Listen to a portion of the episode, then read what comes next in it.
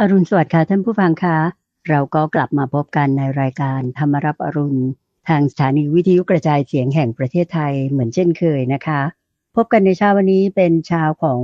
วันเสาร์กลางเดือนมิถุนายนแล้วค่ะเสาร์ที่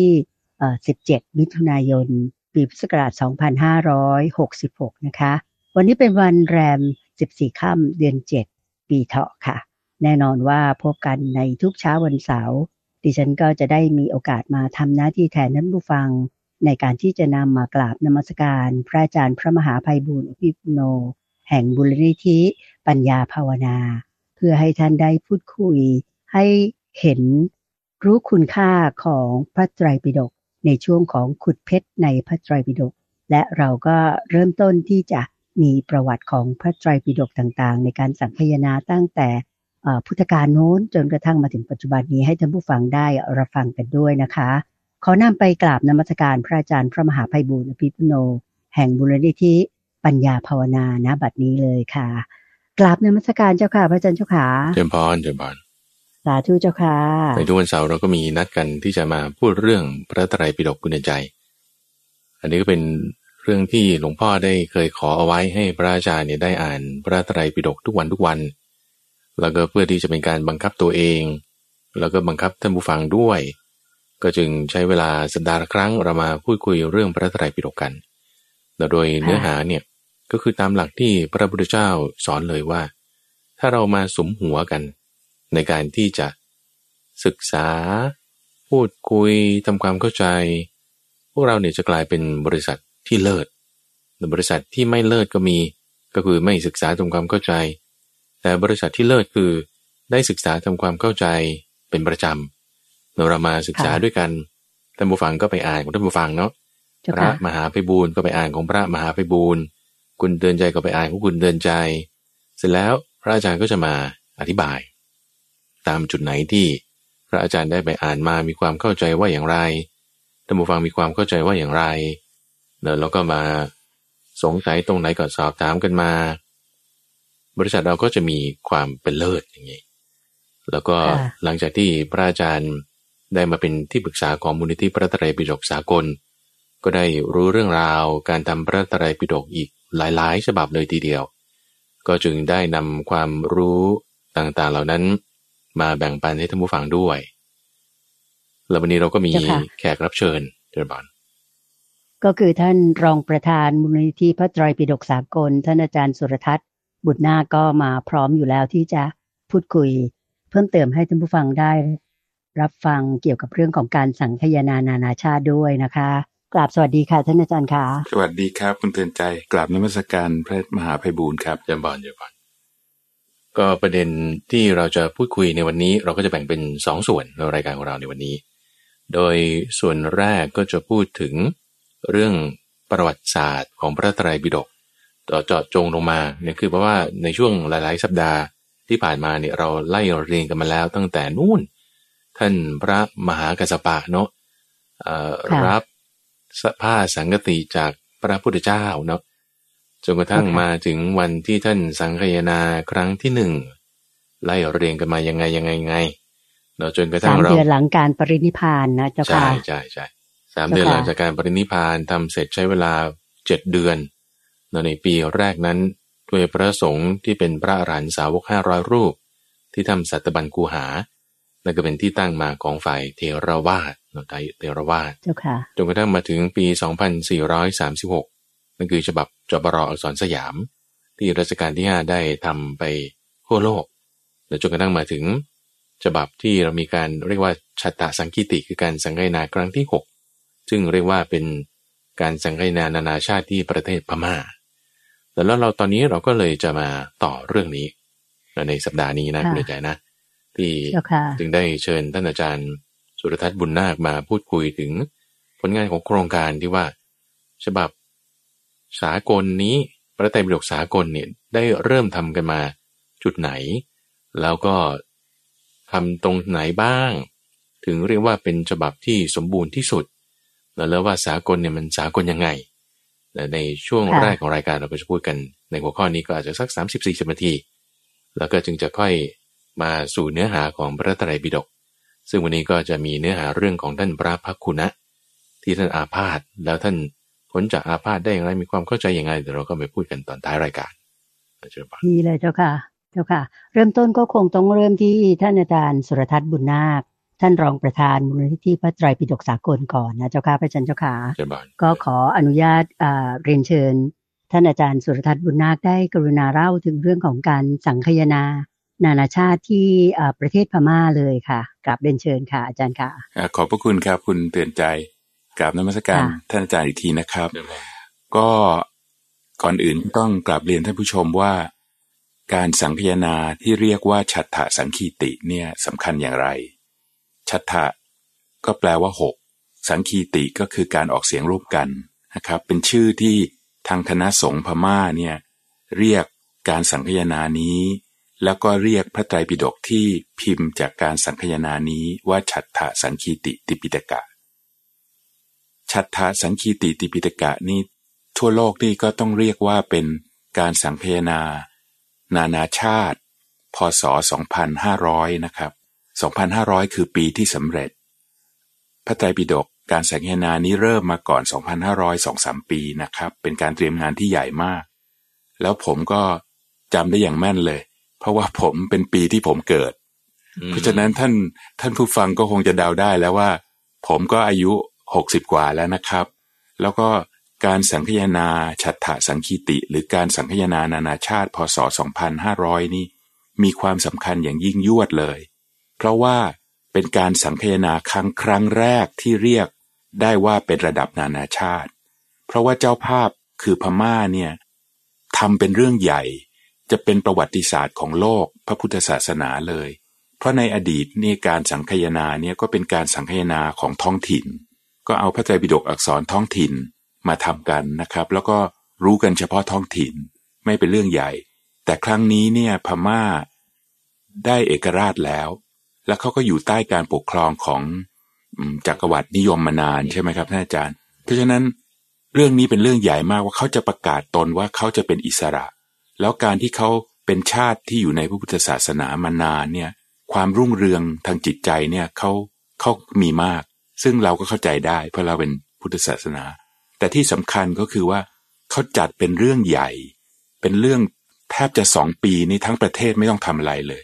เตรียมสร้างสถานที่ที่ทำเป็นถ้ำนะครับท่านอาจารย์เป็นถ้ำที่อยู่ในพระไตรปิฎกเนี่ยก็คือเหมือนกับที่พระไตรปิฎกกล่าวไว้ว่ามีการสังคายนาที่ท่านกล่าวเมื่อกี้พระมหากัสสปะที่ในถ้ำอ่ะนะครับท่านสัตตบัญญัติใช่ครับนี่เขาก็ทำเลยแล้วก็มหัศจรรย์นะครับสำหรับท่านที่เคยไปเนี่ยเอาหยกมามาสร้างเป็นเสาเลยต้องหกเสาบัลเล่มเลยครับเป็นเท่ากับยี่สิบคนโอบเลยใหญ่มากให้จุพระแล้วก็คฤหัสถ์ได้ถึง ห้าพัน คนแต่ว่า สองพันห้าร้อย รูปเนี่ยก็คือที่สำหรับพระคณะสงฆ์นานาชาติมาพม่านี่เชิญคณะสงฆ์นานาชาติจากทั่วโลกมาให้ให้ให้เป็นจำนวน สองพันห้าร้อย รูปเท่ากับปี สองพันห้าร้อย พุทธศักราช สองพันห้าร้อย ซึ่งเขาถือว่าเป็นปีกึ่งพุทธกาลน่ะนะครับแล้วก็ที่สำคัญก็คือคณะสงฆ์ผู้ใหญ่ของไทยเราเนี่ยก็ได้รับเชิญไปได้รับนิมนต์ไปถึงคิดว่าสิบแปดองค์นะครับถ้าผมจำผิดสิบหกหรือสิบแปดองค์แต่ท่านกลับมาเป็นสมเด็จพระสังฆราชถึงสามองค์แล้วองค์สุดท้ายที่เราจะต้องเอ่ยก็คือสมเด็จพระญาณสังวรสมเด็จพระสังฆราชในรัชกาลที่เก้าหรือปัจจุบันก็ทรงได้รับเฉลิมพระอัฐิเป็นสมเด็จพระสังฆราชเจ้ากรมหลวงวชิรญาณสังวรท่านได้รับเชิญไปเพราะฉะนั้นเนี่ยครับก็ความเกี่ยวเนื่องก็คือท่านจึงเป็นผู้ที่อยู่ในเหตุการณ์ประวัติศาสตร์พุทธศาสนาของโลกเพราะฉะนั้นเมื่อมีคณะผู้มีจิตศรัทธาไปกราบทูลท่านว่ามีผู้มาบอกบุญให้พิมพ์พระไตรปิฎกฉัฏฐสังคีตินี่เป็นอักษรโรมันท่านก็จึงประทานความรู้กับพวกเราเลยคือคือผมก็บังเอิญอยู่ในกลุ่มนี้ด้วยนะครับท่านก็บอกว่านี่แหละการสังคายนานี้อาตมาเนี่ยเป็นผู้ไปร่วมสังคายนาเองเพราะฉะนั้นนี่นะครับก็คือว่าฉบับสากลอักษรโรมันก็ใช้ต้นฉบับฉัฏฐสังคีติเนี่ยแหละครับมาทำเพราะฉะนั้นเนี่ยครับก็คือความสำคัญยิ่งยวดว่าฉัฏฐสังคีติสำคัญอย่างไร ชัตถาสังคีติเนี่ยทำครั้งนั้นก็เป็นอักษรพม่าเพราะพม่าเขาประกาศเอกราชใช่ไหมครับเขาก็ต้องเขาก็ไม่คิดถึงอักษรอื่นนอกจากอักษรพม่าเราก็จะเรียกว่าปาลิภาษาอักษรพม่าแต่พอถึงพอมาทำใหม่เป็นฉบับสากลสมเด็จพระญาณสังวรสมเด็จพระสังฆราชก็โปรดให้เรียกให้ชัดเจนว่าเป็นพระไตรปิฎกปาลิภาษาอักษรโรมันแล้วให้ชัดเจนว่าเราต่างจากเขาเรามาทำใหม่นี่เราก็ถั่วตรวจทานเพราะฉะนั้นเราก็ไม่ได้ก๊อปปี้เข้ามาทั้งหมดเราก็เอาเนื้อหาที่ถูกต้องมาส่วนอะไรที่ยังพิมพ์บกพร่องไม่ชัดเจนเราก็มาแก้ไขตามตามที่สมควรนะครับจึงเรียกว่าฉบับมหาสังคีติอักษรโรมันเนี่ยครับท่านอาจารย์ว่าไงครับก็คือว่าเราเอาต้นฉบับจากฉบับชัตถสังคีติเนี่ยมารวบรวมตรวจสอบอีกครั้งหนึ่งเพราะว่าทางทีมงานของโครงการเนี่ยตอนนั้นที่ว่าเราจะพิมพ์ฉบับอักษรโรมันแล้วด้วยอักษรโรมันเพราะว่าต้นฉบับก็เป็นภาษาอักษรพม่าแต่มาทีนี้พอเราเอามาตรวจสอบดูเพราะว่าเอ้ยมันก็มีจุดนั้นจุดนี้จุดโน้นที่ไม่เหมือนกับฉบับนั้นฉบับนี้และฉบับโน้นใช่ไหมก็จึงแก้ปัญหาตรงนี้ก่อนเออวิธีการที่ทีมงานที่ได้ทำในฉบับอักษรโรมันเนี่ยตรวจทานกันมาเนี่ยก็จึงต้องคิดวิธีการแก้ปัญหาหลายๆจุดนะคุณดวงใจแต่กรณีที่ที่อยากจะแจ้งให้ท่านผู้ฟังได้ทราบด้วยว่าทำไมฉบับที่เรียกว่ามหาสังคีติถึงมีความสำคัญเพราะว่าหนึ่งนะเป็นอักษรโรมันละเราเรียกว่าแสดงความเป็นสากลไม่ใช่อักษรพม่าแล้วสองในการตรวจทานเนี่ยเราก็จึงต้องมีระบบอ้างอิงเราต้องมีระบบอ้างอิงที่ว่าจะอ้างอิงถึงว่าไอ้ฉบับนี้เขาว่าอย่างนี้ฉบับนั้นก็ว่าอย่างนั้นแล้วฉบับนี้เราจะเรียกว่ายังไงตัวไหนข้อไหนหน้าไหนเล่มไหนระบบอ้างอิงตัวนี้สำคัญแล้วที่ที่แบบคิดค้นเพื่อที่จะอ้างอิงแหล่งข้อมูลที่มาตรวจสอบได้ถูกต้องนี่คือประการที่สองคือมี reference หมดเลยนะคะอาจารย์ค่ะแล้วก็สำหรับคนที่ศึกษาในพระไตรปิฎกนี่ท่านผู้ฟังที่ฟังกันมาอยู่ตลอดนี่จะพบว่าแม้แม้แต่พระอาจารย์เองเนี่ยก็พบว่าเอ้าทำไมฉบับแปลนี้เรียกชื่อพระสูตรว่านี้ฉบับแปลนั้นเรียกชื่อพระสูตรว่านั้นแล้วมันชื่ออะไรกันแน่นะเนี่ยเราจะว่ายังไงนี่มันไม่ลงล็อกกันไงคุณใจชื่อพระสูตรเนี่ยก็ปรับใหม่หมดเดี๋ยวให้ให้มันตรงกันกับเนื้อหาให้มันตรงกันกับเนื้อหาเพราะว่าบางทีท่านเรียกชื่อพระสูตรเนี่ยเอาเอาคีย์เวิร์ดคนละคำเดี๋ยวเราก็ก็ปรับให้มันตรงกันเพราะว่าคืนนี้เราไม่ได้คิดใหม่นะคุณใจแต่ว่าเอาของฉบับอื่นๆมีต้นฉบับเนี่ยที่หลักๆนี่ก็คือชัตถสังคีติแล้วเรายังไปตรวจสอบกับฉบับของวิปัสสนา Institute Research ด้วย วี อาร์ ไอ แล้วเรายังไปเทียบเคียงหมายถึงตรวจสอบกับของ พี ที เอส ตรวจสอบกับอของขอมแล้วก็สิงหนด้วยคือจึงต้องมีระบบการอ้างอิงต่างๆเหล่านี้ทำไมของสิงหนเขาใช้ชื่อนี้ของขอมเขาใช้ชื่อนี้แล้วของพม่าอันนี้เอาแล้ว พี ที เอส ว่ายังไงแล้ว วี อาร์ ไอ ว่ายังไงเนี่ยตรวจดูหมดเลยใครมาตรวจดูหมดซึ่งไอ้ไอการตรวจดูหมดก็จึงต้องมีการอ้างอิงให้มันถูกต้องไงเช่นป่ะอืมเจ้าค่ะดังนั้นเราเลยสามารถพูดได้เต็มปากใช่ไหมเจ้าค่ะพระอาจารย์แล้วก็ท่านอาจารย์สุรทัศน์ด้วยว่าฉบับมหาสังคีติฉบับโรมันภาษาเนี่ยเป็นฉบับที่ดีที่สุดในโลกในปัจจุบันนี้เจ้าค่ะผู้ที่อยู่ในโครงการก็คงจะปลื้มใจมากที่คุณเตือนใจได้พูดงี้นะครับแต่ว่าจะขออธิบายจะอธิบายให้เห็นภาพชัดเจนนะที่ท่านอาจารย์ได้ได้พูดถึงเรื่องการอ้างอิงเนี่ยนะครับก็คือว่าการดำเนินการตรวจทานและจัดพิมพ์พระไตรปิฎกเนี่ยนี่มันเป็นเรื่องเมื่อยี่สิบกว่าปีมาแล้วนะครับเพราะฉะนั้นท่านท่านต้องถอยไปมองในบริบทตอนนั้นนะครับว่าว่ายังไม่มีใครค่อยตื่นเต้นกับการทำพระไตรปิฎกอักษรโรมันเท่าไหร่เพราะตอนนั้นก็ยังเป็นการทำเงียบๆอยู่นะครับแล้วตอนนั้นนะคำว่าอักษรโรมันก็ยากที่คนจะเข้าใจใช่ครับว่าคืออะไรอ่ะอ่าซึ่งอันนี้ท่านอาจารย์ก็อธิบายจนชัดเจนมาแล้วว่าอักษรโรมันคืออักษรไม่ใช่ไม่ใช่ภาษาเพราะภาษานี่คือปาลิภาษาถูกไหมครับหรือที่เดิมเรียกว่าบาลีอ่ะแต่พอเป็นสากลแล้วเขาเรียกปาลิหมดนะครับเพราะฉะนั้นตรงนี้ก็เป็นสิ่งที่เมื่อยี่สิบปีที่แล้วเนี่ยไม่มีมันเข้าใจยากนะครับแล้วก็คำว่าอักษรโรมันผู้ที่พอจะรู้เรื่องหน่อยก็บอกอ้าวก็ฝรั่งเขาทำแล้วไงที่มหาวิทยาลัยออกซฟอร์ดเคมบริดจ์ไงที่ท่านอาจารย์พูดเมื่อกี้ Polytech Society อ่ะนะครับก็คือสมาคมบาลีปกรณ์ไงเขาทำกันแล้วแต่ว่าจะเรียนท่านผู้ฟังว่า นั่นเขาทำเมื่อร้อยปีที่แล้วนะครับแล้วก็เป็นนักวิชาการซึ่งก็ไม่ได้หมายความว่าเป็นนับถือพระพุทธศาสนาแต่ท่านก็มีความรู้เป็นบัณฑิตทางภาษาใช่ไหมครับแต่ท่านก็เอาเอาพระไตรปิฎกใบลานแต่ละเล่มมาทำกันแล้วก็เป็นผลงานทางวิชาการแต่ละเล่มแต่ละเล่มก็มีคนทำกันเป็นร้อยๆคนทั่วโลกนะครับแต่ก็ไม่ใช่ชาวพุทธนะครับแล้วการที่เอาพระไตรปิฎกมาทำแต่ละคนเป็นผลงานเนี่ยมันก็ไม่เหมือนกับการสังคายนาใช่ไหมครับใช่มันมันมันเทียบกันไม่ได้เลยนี่สังคายนาเนี่ยและพม่าก็แสดงจุดยืนเลยว่านิมนต์พระมาทั่วโลกรวมเป็น สองพันห้าร้อย รูปอ่ะและระดับพระเถระผู้ใหญ่อย่างเมืองไทยเนี่ยท่านไปสิบแปดองค์ท่านก็กลับมาเป็นสมเด็จพระสังฆราชถึงสามองค์อ่ะไม่ใช่ธรรมดาเพราะนั้นพระสังฆราชของศรีลังกาก็ไปของใครก็ไปคือแม้แต่พระที่เป็นชาวต่างประเทศนะครับที่เป็นเยอรมันเนี่ยอยู่ที่ศรีลังกาที่มีชื่อมากเนี่ยนะครับก็ไปคือเป็นเรื่องใหญ่มากเพราะฉะนั้นนี่จึงเป็นผลงานเป็นมติของคณะสงฆ์เถรวาทของโลกค่ะประเด็นนี้มันสำคัญมากแล้วก็ก่อนก่อนจะพักตรงนี้ให้ท่านอาจารย์สรุปนิดนึงก็คือว่าการที่เป็นการสังคายนานานาชาติครั้งแรกและครั้งเดียวเนี่ยนี่เป็นประเด็นที่โครงการพระไตรปิฎกสากลได้ไปกราบบังคมทูลสมเด็จพระเจ้าพี่นางเธอกรมหลวงนราธิวาสราชนครินทร์เมื่อท่านเข้าพระไทยท่านเห็นภาพขาวดำการไปประชุมและที่สำคัญก็คือเห็นภาพที่พระบาทสมเด็จพระเจ้าอยู่หัวและสมเด็จพระพันปีในรัชกาลที่เก้าเสด็จไปเยือนอย่างเป็นทางการที่พม่าเนี่ยและประธานาธิบดีก็เห็นเป็นเรื่องใหญ่ที่ต้องเชิญเสด็จไปตอนนั้นพ.ศ. สองพันห้าร้อยสาม นะครับซึ่งเขาสังคายนาเสร็จเรียบร้อยแล้วแล้วประธานาธิบดีพม่าเนี่ย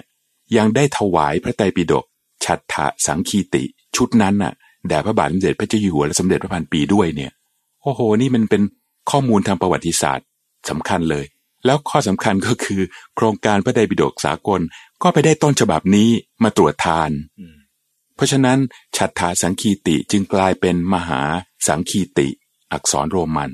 สมเด็จพระพี่นางจึงเข้าพระทัยว่านี่ไม่ใช่เรื่องของท้องถิ่นแล้วนี่เป็นนานาชาตินี่เป็นประวัติศาสตร์พุทธศาสนาและเป็นคลังอริยธรรมทางปัญญาของมนุษยชาติจริงๆครับ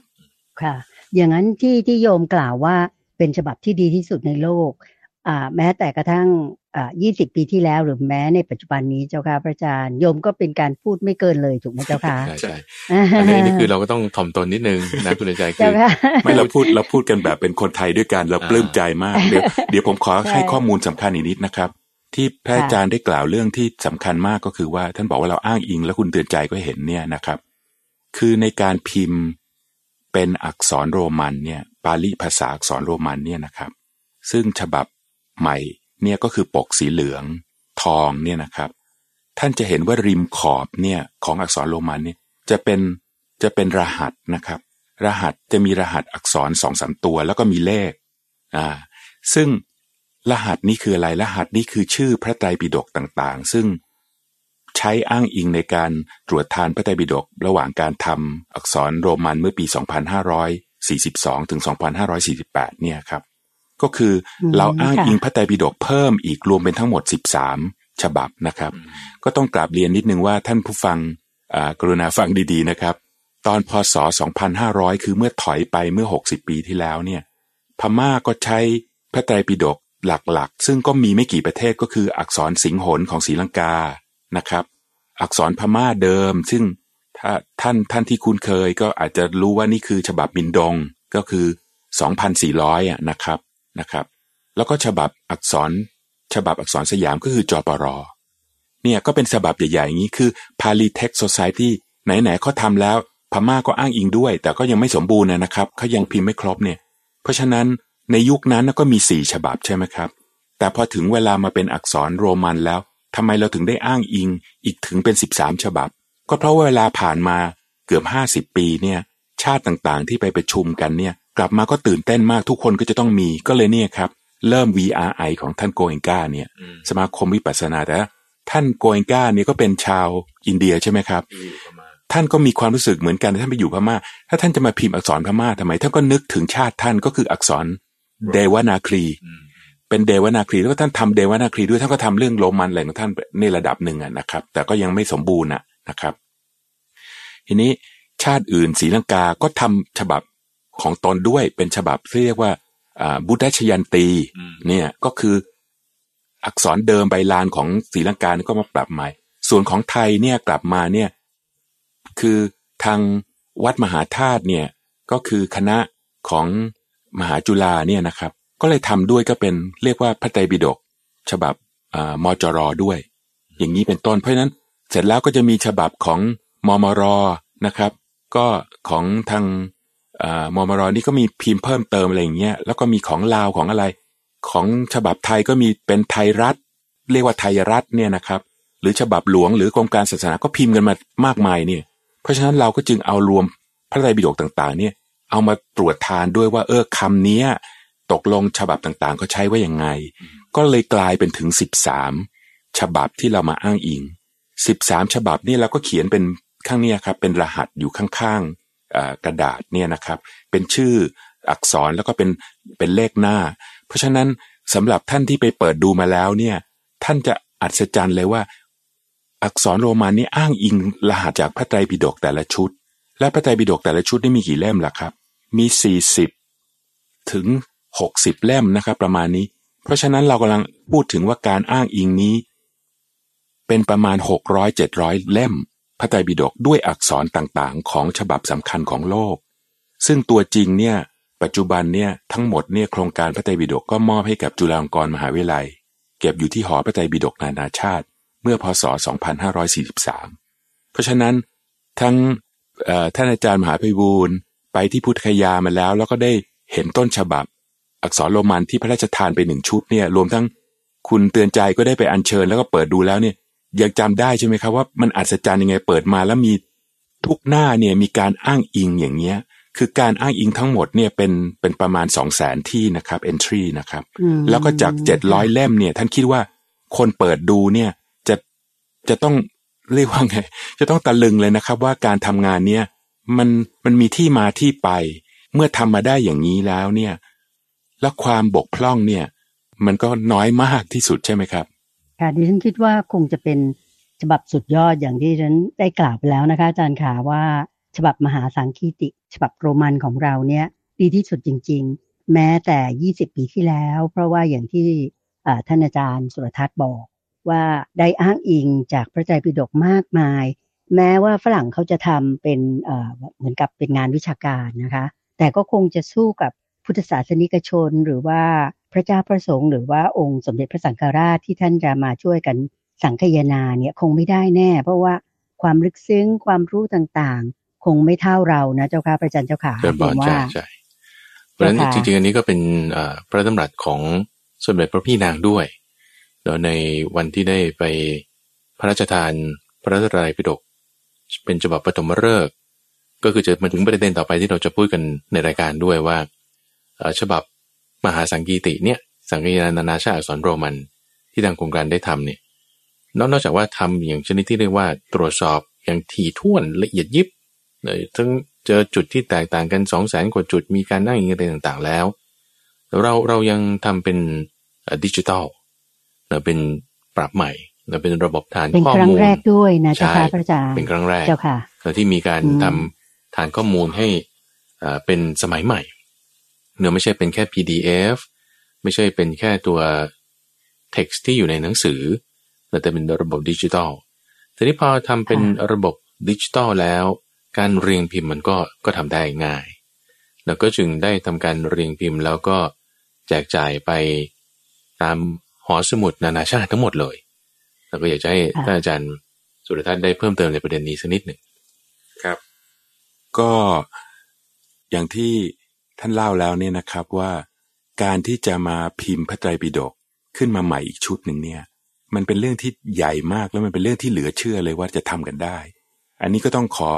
ให้ท่านผู้ฟังเห็นประเด็นชัดๆนะครับว่าโครงการพระไตรปิฎกสากลในพระสังฆราชูปถัมภ์สมเด็จพระญาณสังวรเนี่ยมิได้ทำการสังคายนานะครับ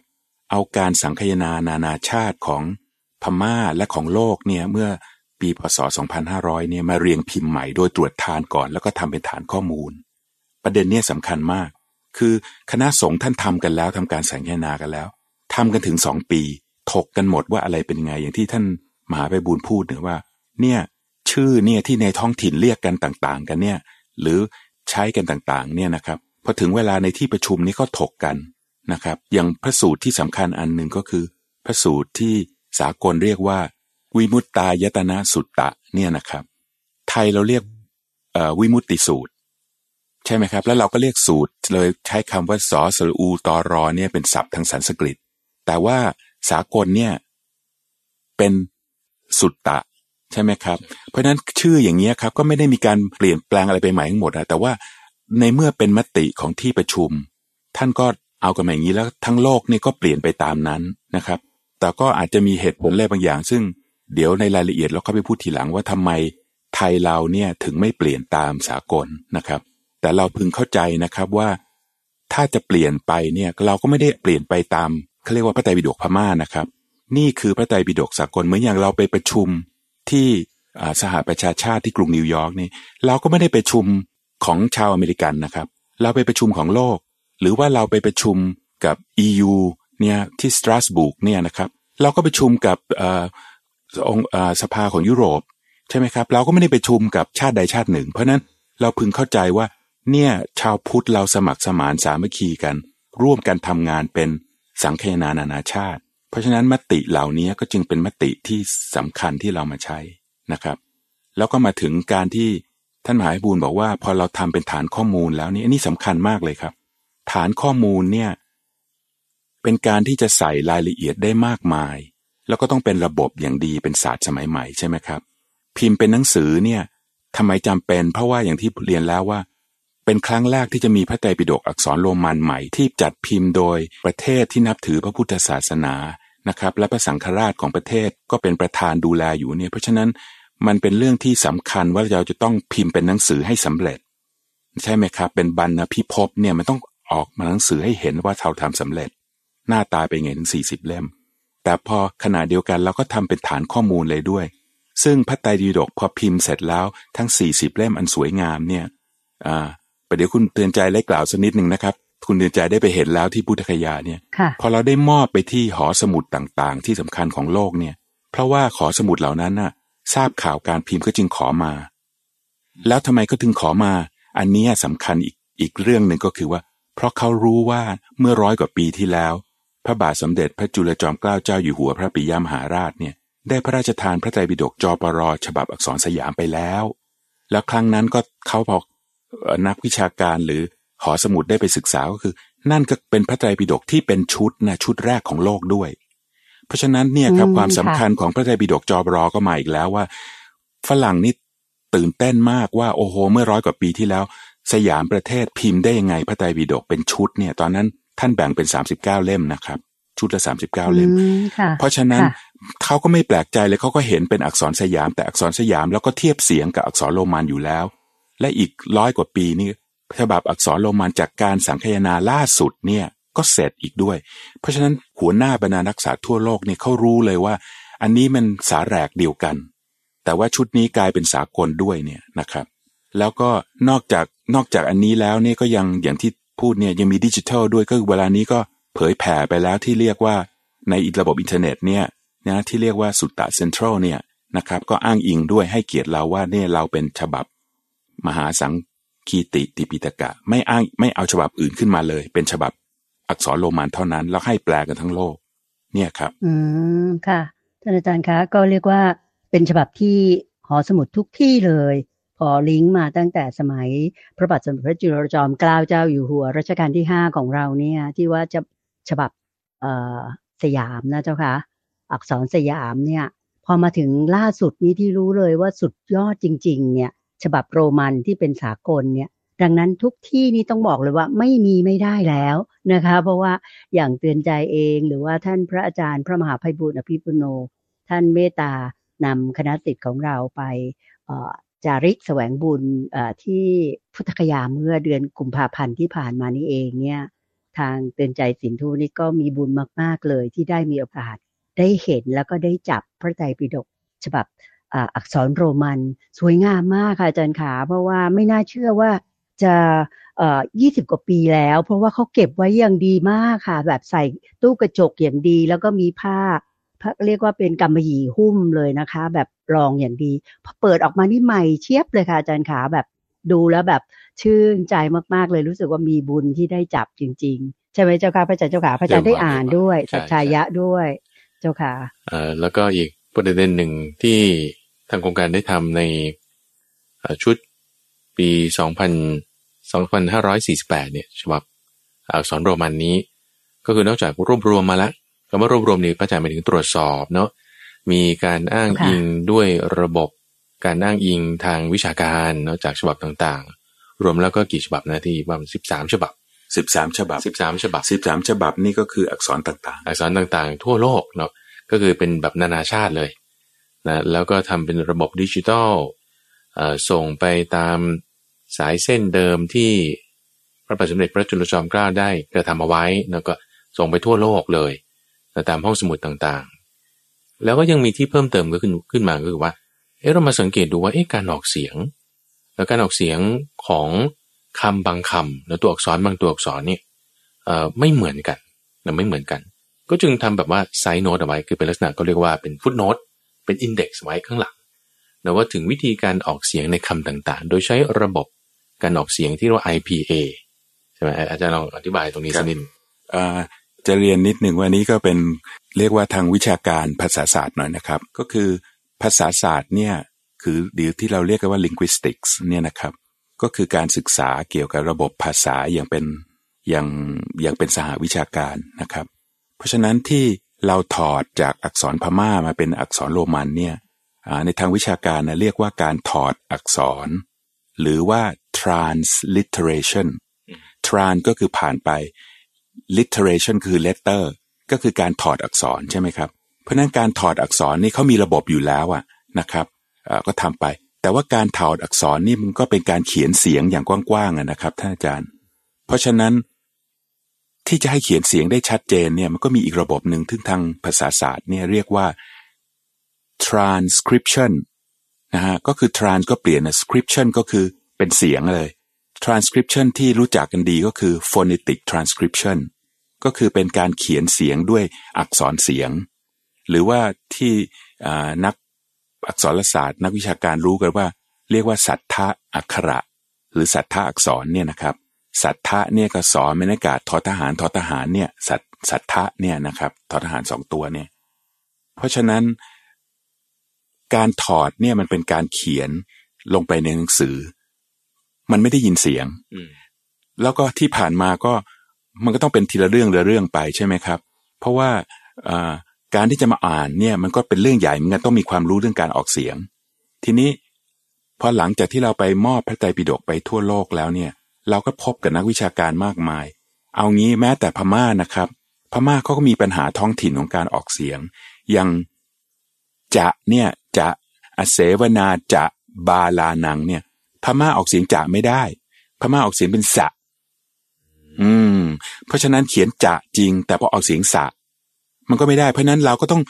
หาทางออกอีกทีจะเอายังไงล่ะคือโลกสากลเนี่ยเขามีการเรียกว่าการถอดเสียงก็คือที่พูดมาแล้วว่า transcription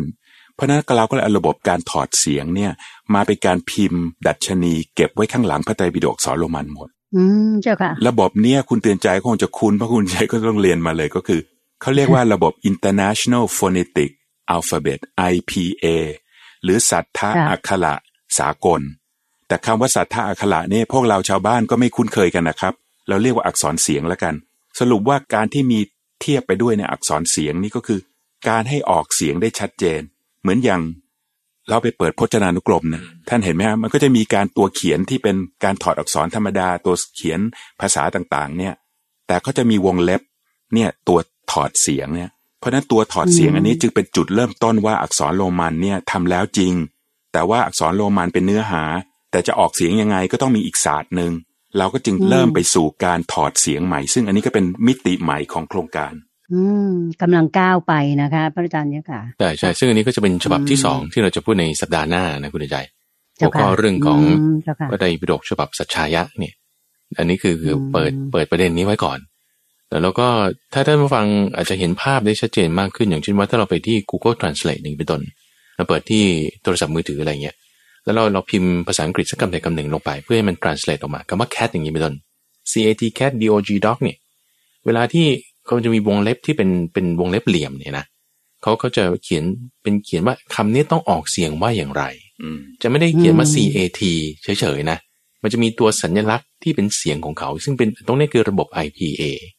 นะซึ่งซึ่งเราก็ได้ทำอ้างอิงเอาไว้ในเล่มนี้ด้วย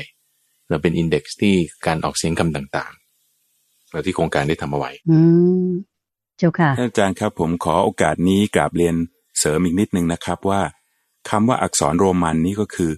ตัวอักษรในภาษาอังกฤษเนี่ยครับ A B C D เนี่ยก็เอามาใช้เรียงแต่ว่าเป็นเรียงให้เป็นภาษาปาลิถูกไหมครับทีนี้ที่สำคัญก็คือมันมีตัวอักษร T เนี่ย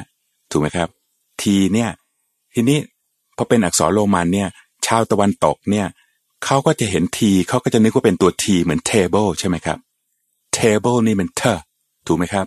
t เนี่ยเป็นเสียงที่ไม่พ่นลมสำหรับท่านที่คุ้นเคยกับปาลีภาษาเนี่ยคือ t เนี่ยไม่พ่นลมแต่ว่าเสียง T ที่เขียนเหมือนรูป T เนี่ยแทนเสียงปาลีภาษาว่าเป็นต่อเต่าเป็นเตอร์เหมือนเตนะเนี่ยเพราะฉะนั้นฝรั่งที่ไม่มีความรู้ไม่เห็นฟอนิติกอัลฟาเบตเนี่ยไม่เห็นตัวเขียเสียงเนี่ยเขาอาจจะเผลอไปถึงแม้จะเป็นพระฝรั่งก็ตามท่านก็จะอ่านว่าเทนะเทนะสมยะอะไรเงี้ยนะหรือว่าทิปีตกะเป็นทิจริงๆไม่ใช่ต้องอ่านว่าติปีตกะเป็นเตอร์ติปีตกะเตนะสมเยนะอย่างเงี้ยอันเนี้ยมันเป็นเรื่องซับซ้อนแต่ว่าไม่ใช่เรื่องยากเลยนะครับเพราะเวลาเนี้ยสารสนเทศใหม่อิเล็กทรอนิกส์มันมาเนี่ยเราจะเข้าใจตรงนี้มากยิ่งขึ้นแต่ว่าเนี่ยมันเป็นจุดเริ่มต้นที่เราบุกเบิกมาเพราะฉะนั้นเราก็ต้องเจอปัญหาเหล่านี้แล้วพระฝรั่งเนี่ยตอนแรกท่านก็ทีปีตกะท่านก็ออกเสียงมันทีเหมือนเทเบิลอ่ะใช่ไหมครับทีปีตกะแต่ตอนนี้ท่านก็เป็นติปีตกะแล้วเหมือนปาลิตัวเปอร์ถูกไหมครับท่านเห็นตัวพีท่านก็นึกว่าเพอเป็นตัวเหมือนพุดอ่ะพุดดิ้งอะไรอย่างเงี้ยตอนนี้ท่านก็ออกถูกแล้วว่าปาลิเปอร์จะเป็นตัวปอปาอย่างนี้เป็นต้นนะครับอืมค่ะน่าสนใจมากเลยนิมนต์พระอาจารย์เจ้าค่ะอันนี้อยากจะเสริมเสริมนิดนึงนะคุณสนใจเกี่ยวกับเรื่องตัวอักษรนิดนึงอย่างเช่นถ้าถ้าเปรียบเทียบมาในภาษาไทยอาจจะเห็นได้ชัดเจนอย่างเช่นคำว่าจุฬาอย่างนี้นะจุฬาอ่าลอจุฬาใช่ไหมเราเรียกว่าลอจุฬาจอจานสรุแล้วก็ลอจุฬาสระอาใช่ไหมแต่ว่าคำว่าลาลอลิงก็มีอ้าวแล้วลอลิงกับลอจุฬานี่จริงๆแล้วมันต่างกันไหมเออใช่คือออกเสียงเนี่ยคือในภาษาไทยเราออกเสียงเหมือนกันโอเคป่ะแต่ว่ารูปไม่เหมือนกันใช่ไหมแต่นี้ถ้าเป็นภาษาปาลีนะหรือสันสกฤตเนี่ยออกเสียงก็ไม่เหมือนกันแล้วแล้วมันจะมีความก้องความไม่ก้องความสั้นความยาวต่างกันในคาแรคเตอร์ในตัวหนังสือนั้นแต่ว่าภาษาไทยพอเราเอามาปรับแล้วเพื่อเป็นภาษาไทยมันให้มันง่ายๆเนี่ยก็คืออ่ะแม่เหมือนกันละกันอ่ะให้ออกเสียงเหมือนกันนี่ภาษาไทยนะแต่ว่าต้นฉบับเดิมภาษาบาลีเนี่ยไม่เหมือนกันนะไม่เหมือนกันเพราะฉะนั้นพอเป็นภาษาอังกฤษปุ๊บตัว L ตัวนั้นเองแล้วก็เวลาจุฬาเนี่ยเขาเขียนเป็นภาษาอังกฤษก็คือ C H U แล้วก็ L A ใช่ไหมและ L เนี่ยคุณจะรู้ได้ไงว่ามัน L ลอจุฬาหรือมัน L ลอลิงกันแน่เอออ่าทีนี้พอเราใช้อักษรโรมันมันจึงมีข้อจำกัดในความที่เป็นอักษรโรมันเขาจะมีคาแรคเตอร์พิเศษเช่นจุดข้างล่างจุดข้างบนอย่างเงี้ยเพื่อที่จะบอกมันไม่ใช่ L ตัวนั้นนะมัน L ตัวนี้นะอ่ามันไม่ใช่ลอลิงนะแต่เป็นลอจุฬาเนี่ยอย่างเงี้ยเข้าใจไหมซึ่งพอ okay. เห็นรูป L ปุ๊บถ้าคนไม่คุ้นก็เลยจะอ่านออกเสียงเป็นอย่างนั้นไปนั่นก็จึงต้องมี mm. คำอธิบายตรงนี้เอาไว้ okay. เนอะอันนี้นี่เป็นเรื่องสำคัญที่ว่าทำไมเราถึงต้องมีข้อนี้แล้วก็จะมีฉบับต่อไปด้วยผมขอ okay. อนุญาตยิ่งฟังยิ่งสนุกเลยนะคะพระอาจารย์ท่านอาจารย์เสริมอีกนิดนึงใช่ไหมคะอ่าขอขออนุญาตลองออกเสียงให้ชัดๆจะท่านจะได้เห็นตัวอย่างได้ไหมครับว่าลอจุฬาเนี่ยเดิมเนี่ยปรมาจารย์ของเราคืออาจารย์สิริเนี่ยท่านบอกว่าเดิมเนี่ยเรียกว่าลอลอปาลิลอปาลิหรือลอบาลีเนี่ยลอจุฬาเนี่ยอักษรโรมันคือตัว L แล้วมีจุดข้างล่างเป็นเสียงหลังปุ่มเหงือกแล้วเสียงหลังปุ่มเหงือกเป็นยังไงครับผมจะลองออกเสียงดูนะครับว่าปาลิลิท่านสังเกตไหมว่ามันเสียงก้องเข้าไปลิ้นเนี่ยไปม้วนอยู่หลังปุ่มเหงือกลิลิปาลิแต่ลอลิงเนี่ยเป็นเสียงที่ลิ้นออกมาอยู่หน้าปุ่มเหงือกเพราะฉะนั้นลิลิลิลิกะลิใช่ไหมครับคนละเรื่องกันอย่างนี้เป็นต้นนะครับ ต่างกันนะคะค่ะซึ่งอันนี้เดี๋ยวเราจะพูดกันในสัปดาห์หน้าคุณใจเกี่ยวกับเรื่องว่าทำไมถึงมีฉบับสัจฉายะขึ้นมาแล้วก็ประการสุดท้ายที่เราได้รวบรวมไว้ในฉบับมหาสังคีตินี่ก็คือว่าไอการตรวจทานทั้งหมดทั้งฉบับสิบสามเล่มทั้งอักษรต่างๆเนี่ยเรารวบรวมมีการอ้างอิงทำประธานนุกรมเอาไว้คุณใจเนาะเพื่อที่ว่าเวลาเราไปศึกษาดูเนี่ยทำไมตรงนี้ใช้คำนี้มันเหมือนฉบับนั้นน่ะนี่ไงมันมีจุดอ้างอิงอยู่ว่าก็เพราะฉบับนั้นก็เป็นอย่างนี้และฉบับนั้นก็เป็นอย่างนี้ตัวเลขมันอ้างอิงมาจากนี้เรารวบรวมไปหมดนะเป็นเป็นรูปแบบทางที่เรียกว่าอ้างอิงทางวิชาการได้เลยอันนี้คือเรียกว่าทางประธานุกรมเราอยากจะให้ท่านอาจารย์สุรทัศน์ช่วยอธิบายตรงนี้เพิ่มเติมด้วยเชิญครับค่ะกราบขอบพระคุณครับที่ที่พูดมายืดยาวว่าเราทำระบบการอ้างอิงเรามีการตรวจทานเรามีการตรวจสอบต้นฉบับอักษรต่างๆเนี่ยนะครับแล้วในที่สุดเนี่ยมีระบบในการเก็บข้อมูลนี้อย่างไรทางโครงการก็ได้ทำเอ่อเรียกว่ารวบรวมข้อมูลทั้งหมดเนี่ยนะครับมาจัดพิมพ์เป็น เอ่อ เราเรียกว่าประธานุกรมพระไตรปิฎกศึกษาอ้างอิงซึ่งมีถึงสี่สิบเล่มเหมือนกันนะครับเป็นปกสีน้ำเงินสำหรับท่านที่ไปเปิดดูข้อมูลถ้าจะเห็นปกสีน้ำเงินเนี่ยอันนี้ก็เป็นตามพระราชดำริในสมเด็จกรมหลวงนราธิวาสราชนครินทร์ว่าองค์ความรู้ต่างๆที่ทำเนี่ยทำอะไรกันบ้างทำเพราะอะไรเหตุผลอะไรก็อยู่ในนี้เพราะฉะนั้นเรียกง่ายๆประการแรกก็คือคำที่เขียนต่างกันก็คือว่าอย่างไทยเขียนว่าวิมุตติสูตรเนี่ยนะครับพม่าหรือสากลเนี่ยฉบับสากลเรียกว่าวิมุตตายตนะสุตตะเนี่ยอันนี้ก็เขียนไว้เลยนะครับว่าอันนี้พม่าว่างี้ไทยว่างี้หรือว่าหรือว่านักวิชาการตะวันตกในคำอื่นใช้ว่ายังไงอักษรสิงหนใช้ว่าไงนะครับหรือสยามเดิมใช้ว่ายังไงนะครับสยามเดิมก็กลายไปเป็นฉบับสยามรัฐอย่างนี้เป็นต้นอันนี้ก็เรื่องนึงอันนี้มีถึงเจ็ดเล่มเลยนะครับแล้วก็พิมพ์เป็นแยกเป็นกลุ่มๆเลยว่านี่อักษรสยามนี่อักษรไทยนี่อักษรพม่าอักษรสิงหนนี่อักษรของ Pali Text Society เป็นต้นนี้มันก็จะหากันง่ายเลยคนก็จะเข้าใจเลยเพราะว่าคือบางอย่างเนี่ยมันก็ไม่น่าใช้คำนั้นในการพิมพ์หรือว่าบางทีก็ด้วยความเข้าใจผิดการเวลามันผ่านมาเป็นพันปีนี่ก็อาจจะตัวสะกดเปลี่ยนเป็นอื่นๆไปบ้างอันนี้ก็อันหนึ่งนอกจากนี้ยังมีระบบอินเด็กซ์ที่ซับซ้อนต่างๆมากมายเช่นอินเด็กซ์ของศัพท์ในพระสูตรอินเด็กซ์ในศัพท์ในพระอภิธรรมอินเด็กซ์ในศัพท์ในพระวินัยเป็นต้นนะครับหรือว่าข้อความที่อ้างอิงกันที่คล้ายกันหรืออะไรเงี้ยก็มีคือระบบต่างๆที่เขาเรียกว่า sophisticated index มากซึ่งต่อไปท่านจะอาจจะพูดก็ได้ว่าในทางวิชาการคอมพิวเตอร์เนี่ยเขาเรียกว่า data mining ก็คือใช้ระบบคอมพิวเตอร์ในการสร้างแล้วก็ร่วมกับความรู้ในทางวิทยาการภาษาศาสตร์เนี่ยครับเป็น computational linguistics เนี่ยก็เข้ามาใช้เรียนบอลเพราะฉะนั้นคุณใจท่านผู้ฟังก็คงจะจะเห็นแล้วว่าในฉบับมหาสังคีติเนี่ยนะที่เราได้ต่อยอดมาจากทางของชาตะสังคีติที่เป็นเรียกว่าเป็นการสังคายนานานาชาติอักษรโรมันที่ที่ทางโครงการได้ทำเนี่ยก็มีความละเอียดรอบคอบแล้วก็รัดกุมชัดเจนสมบูรณ์ที่สุดว่างั้นเถอะนะและนี่คือคือที่เมื่อทำทำเมื่อปีสองพันห้าร้อยสี่สิบแปดในปีสองพันห้าร้อยสี่สิบแปดพิมพ์ครั้งแรกแล้วก็มีการแจกจ่ายไปทั่วโลกในสัปดาห์หน้าเราก็จะเชิญอาจารย์จุรทัศน์บุญนาคมาต่อเพราะว่าทางโครงการเองก็ได้ทำฉบับที่สองเขาเรียกว่าฉบับสัจฉายะนั่นก็คือเอาเรื่องเสียงที่พูดไว้เมื่อสักครู่นี้แหละนะว่าเรามันมีที่ที่ยังไม่ลงล็อกกันอยู่ยังไม่ลงตัวกันอยู่แล้วเราเรามาต่อยอดอย่างไรทำไมอุปมาที่พระอาจารย์ได้เคยเล่าถึงเรื่องของกลองศึกนั่นจึงมามีความสำคัญในที่นี้สัปดาห์หน้าเราจะมาต่อกันเดี๋ยวก่อนอืมเจ้าค่ะก็คุยสนุกมากเลยนะเจ้าค่ะพระอาจารย์เจ้าค่ะเรามีเวลาเหลืออยู่อีกประมาณโยมว่าน่าจะไม่ถึงสิบนาทีนะเจ้าค่ะเราพอที่จะมีพระสูตรปิดท้ายสักนิดไหมเจ้าค่ะพระอาจารย์เจ้าค่ะใช่วันนี้เราก็จะพูดถึงเนื้อหาในพระสูตรกันสักนิดหนึ่งตอนนี้เราก็อยู่ใน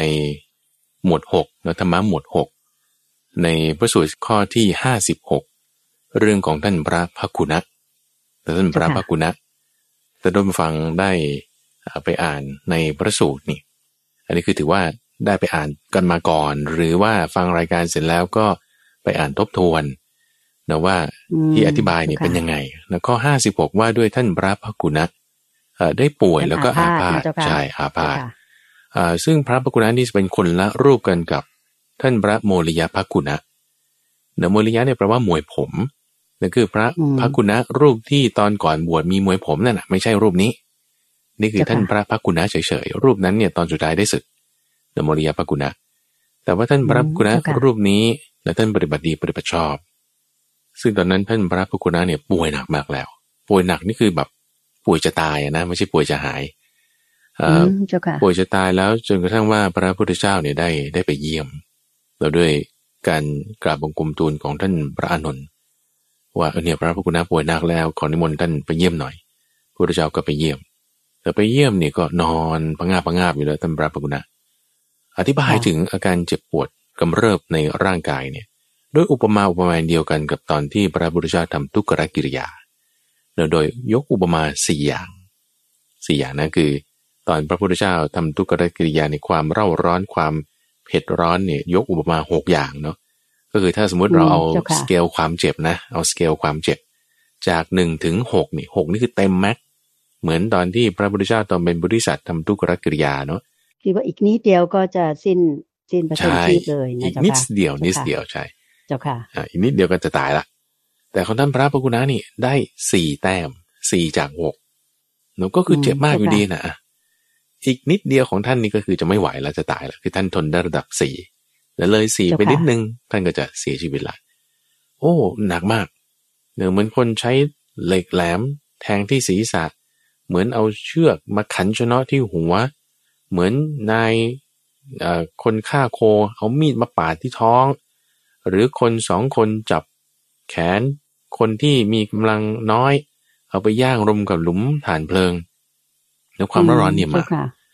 อ้าวพระพุทธเจ้าก็เทศให้ฟังเนรเทศให้ฟังให้มีใจแกล้วกล้าไม่ต้องกลัวตาย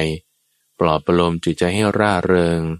อาจหารชุ่มชื่นโดยธรรมกถาท่านพระภักกุณะนี่พอได้ฟังตามนะ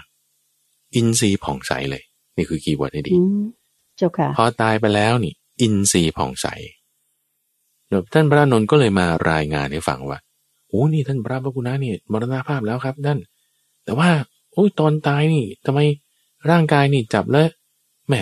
คือถ้าถ้าพูดภาษาเราก็คือยังนิ่มอยู่ผิวพรรณดูดีนะก็ถ้าพูดในตำราภาษาตำรากัมพีก็คือมีอินทรีย์ผ่องใสเดี๋ยวตอนนั้นที่ว่าตรงตรงตายไปแล้วเนี่ยคือบางทีก็จะซีดจะแข็งแข็งจะอะไรอย่างเงี้ยนะแต่ของท่านพระภักกุณะนี่ผ่องใสพระพุทธเจ้าบอกมันแน่อยู่แล้วไม่น่าอัศจรรย์เข้าใจไหมมันแน่อยู่แล้วนี่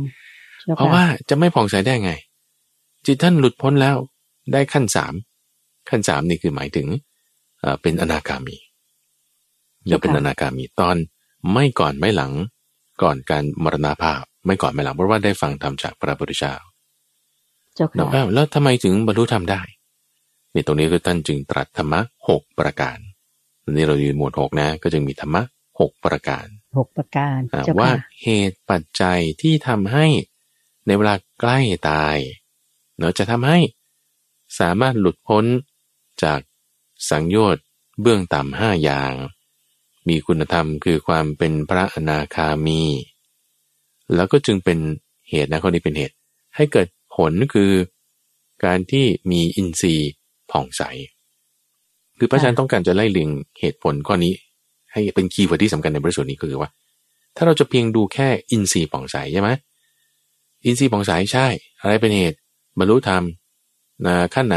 ขั้นสามคืออนาคามีอ่าแล้วมาถึงขั้นสามได้ไงหกประการที่จะพูดต่อไปนี้หกประการที่จะพูดต่อไปนี้สำคัญก่อนเป็นเหตุให้เกิดการบรรลุธรรมในขั้นสามคืออนาคามีการบรรลุธรรมขั้นใดขั้นหนึ่งเป็นเหตุให้เกิดผลคือความมีอินทรีย์ผ่องใสทีนี้มันมันก็ต้องทำความเข้าใจแต่ว่าแล้วถ้าคนที่บรรลุธรรมแล้วอินทรีย์ไม่ผ่องใสมีไหมคือคิดว่าน่าจะมีเพราะว่ากรณีคนที่แบบเจออุบัติเหตุตายเอ่อหรือท่านพระมหาโมคคัลลานะอย่างเงี้ยโดนซ้อมตายอย่างเงี้ยหรือท่านพระสารีบุตรนี่โอ้โหป่วยกระโถนหนึ่งเข้าตรวจหนึ่งออกอ่าใช่เจ้าค่ะก็ก็ไม่ได้มีระบุว่าท่านมีอินทรีย์ผ่องใสแต่อาจจะผ่องใสหรือไม่ผ่องใสก็ได้มันมันอยู่ที่เหตุปัจจัย แต่ว่าหนึ่งในเหตุปัจจัยที่ทำให้อินทรีย์ผ่องใสคือการบรรลุธรรมแต่ไม่ใช่หมายความว่าถ้าไม่บรรลุธรรมอินทรีย์จะไม่ผ่องใสหรือถ้าอินทรีย์ผ่องใสแล้วแสดงว่าทุกคนต้องบรรลุธรรมหมดไม่ใช่นะอย่าอย่าไปเข้าใจว่าอย่างนั้นแต่การที่จะบรรลุธรรมหมายถึงต้องมีสังโยชน์เครื่องร้ายรัดห้าอย่างเนี่ยสิ้นไปอะไรเป็นเหตุอะไรเป็นเหตุนั่นคือหกประการที่จะพูดต่อไปนี้แล้วก็คือในเวลาใกล้ตาย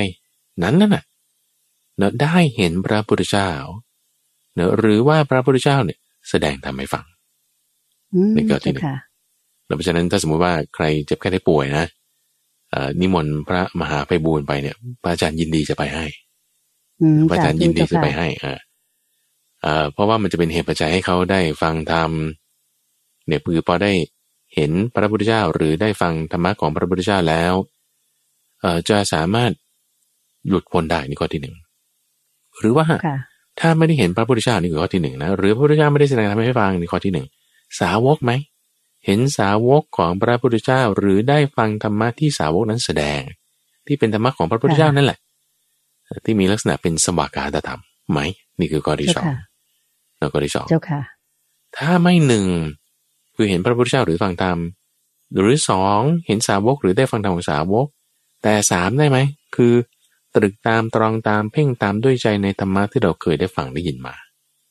โอเคนะเจ้าค่ะในข้อที่สามนี่หมายถึงว่าฟังธรรมอยู่เพราะฉะนั้นหลายๆคนปู่ย่าตายายพ่อแม่ป่วยติดเตียงแล้วก็ยังมีเครื่องเล่นเทปน้อยนี่เปิดให้ฟังตลอดที่หัวเตียงนี่อันนี้ก็ได้เหมือนกันนี่คือจากข้อที่สามจะทำให้จิตท่านผ่องใสขึ้นแล้วก็หลุดพ้นได้เหมือนกันจากสังโยชน์นะเจ้าค่ะเจ้าค่ะนี่ข้อที่สามถัดมาข้อที่สี่แล้วข้อที่สี่นั้นก็คือมีการพิจารณาไปในธรรมนั้นในสามข้อแรกนั่นก็คือว่าจากที่ไม่มีอะไรเลยเนาะเป็นโสดาบันหรือเป็นสกทาคามีก็จะทำให้บรรลุอนาคามีได้นี่คือสามข้อแรกส่วนสามข้อสุดท้ายก็คือเหตุอย่างเดียวกันแต่ว่าถ้าตอนนั้นคุณเป็นอนาคามีแล้วก็คือมีสังโยชน์เบื้องต่ำหมดไปแล้วเป็นอนาคามีแล้วด้วยเหตุอย่างเดียวกันก็จะทำให้บรรลุเป็นพระอรหันต์ได้เห็นพระพุทธเจ้าหรือได้ฟังธรรมของพระพุทธเจ้าเห็นสาวกหรือได้ฟังธรรมของสาวกหรือว่าตัวเองจะตรึกตามตรองตามซึ่งธรรมะต่างๆนั้นจากที่ขั้นสามก็จะได้ขั้นสี่ขึ้นมาในในสามข้อแรกนะจากหนึ่ง สองก็จะได้เป็นขั้นสามในสามข้อหลังจากสามก็จะได้เป็นขั้นสี่ขึ้นมาแล้วนี่คือคือเหตุปัจจัยเหตุปัจจัยทั้งหกประการสำคัญคือฟังธรรมใคร่ควรธรรมโดยการอันควรพอเรามีการฟังธรรมใคร่ควรธรรมโดยการอันควรท่านจึงบอกว่าถ้าไม่เป็นอนาคามีนะก็ต้องเป็นอรหันต์นะในการไม่ก่อนไม่หลังต่อการตายมีตัวอย่างคือท่านพระภกุณาเป็นต้นหลักฐานคือพระอานนท์ไปเห็นมาแล้วท่านมีอินทรีย์ผ่องใสนี่เจ้าค่ะนี่จะเป็นธรรมะในข้อที่ห้าสิบหกภกุณสูตรเจ้าค่ะเชิญบานอืมเจ้าค่ะสาธุเจ้าค่ะค่ะท่านผู้ฟังค่ะก็วันนี้เวลาในรายการธรรมรับอรุณเอ่อก็คงจะมีพระสูตรให้ท่านฟังทางบ้านได้รับฟังเพียงพระสูตรเดียวก็คือพระสูตรของภกุณสูตรนี้นะคะก็วันนี้เราได้ฟังแขกร่วมในรายการคือท่านอาจารย์สุรทัศน์บุญนาครวมทั้งพระมหาไพบูลย์อภิปุโนได้เมตตาที่จะมาพูดคุยชี้แจงเกี่ยวกับเรื่องของการสังคายนาพระไตรปิฎกกันอย่างน่าสนใจมากเลยวันนี้ก็จะพูดเรื่องของการสังคายนาเยอะเพราะว่ามีประเด็นที่น่าสนใจแล้วก็ท่านอาจารย์สุรทัศน์บุญนาคท่านรองประธานของมูลนิธิพระไตรปิฎกสากลก็มาร่วมรายการเป็นพิเศษด้วยสัปดาห์หน้าเราจะเรียนเชิญท่านอาจารย์สุรทัศน์บุญนาคมาร่วมรายการอีกนะคะแล้วก็ท่านผู้ฟังก็จะได้รับทราบจากทางพระอาจารย์พระมหาไพบูลย์อภิปุโนแห่งมูลนิธิปัญญาภาวนาและท่านอาจารย์สุรทัศน์บุญนาคด้วยว่าเราทำงานเกี่ยวกับเรื่องของการสังคายนาพระไตรปิฎกนี้มาถึงสัจชายะก็คือการออกเสียงละล่าสุดเป็นอย่างไรแล้วเราจะมีโครงการอย่างไรต่อไปอันนี้น่าสนใจมากเลยนะคะค่ะสำหรับวันนี้ดิฉันก็ขออนุญาตนำท่านผู้ฟังทางบ้านทุกท่าน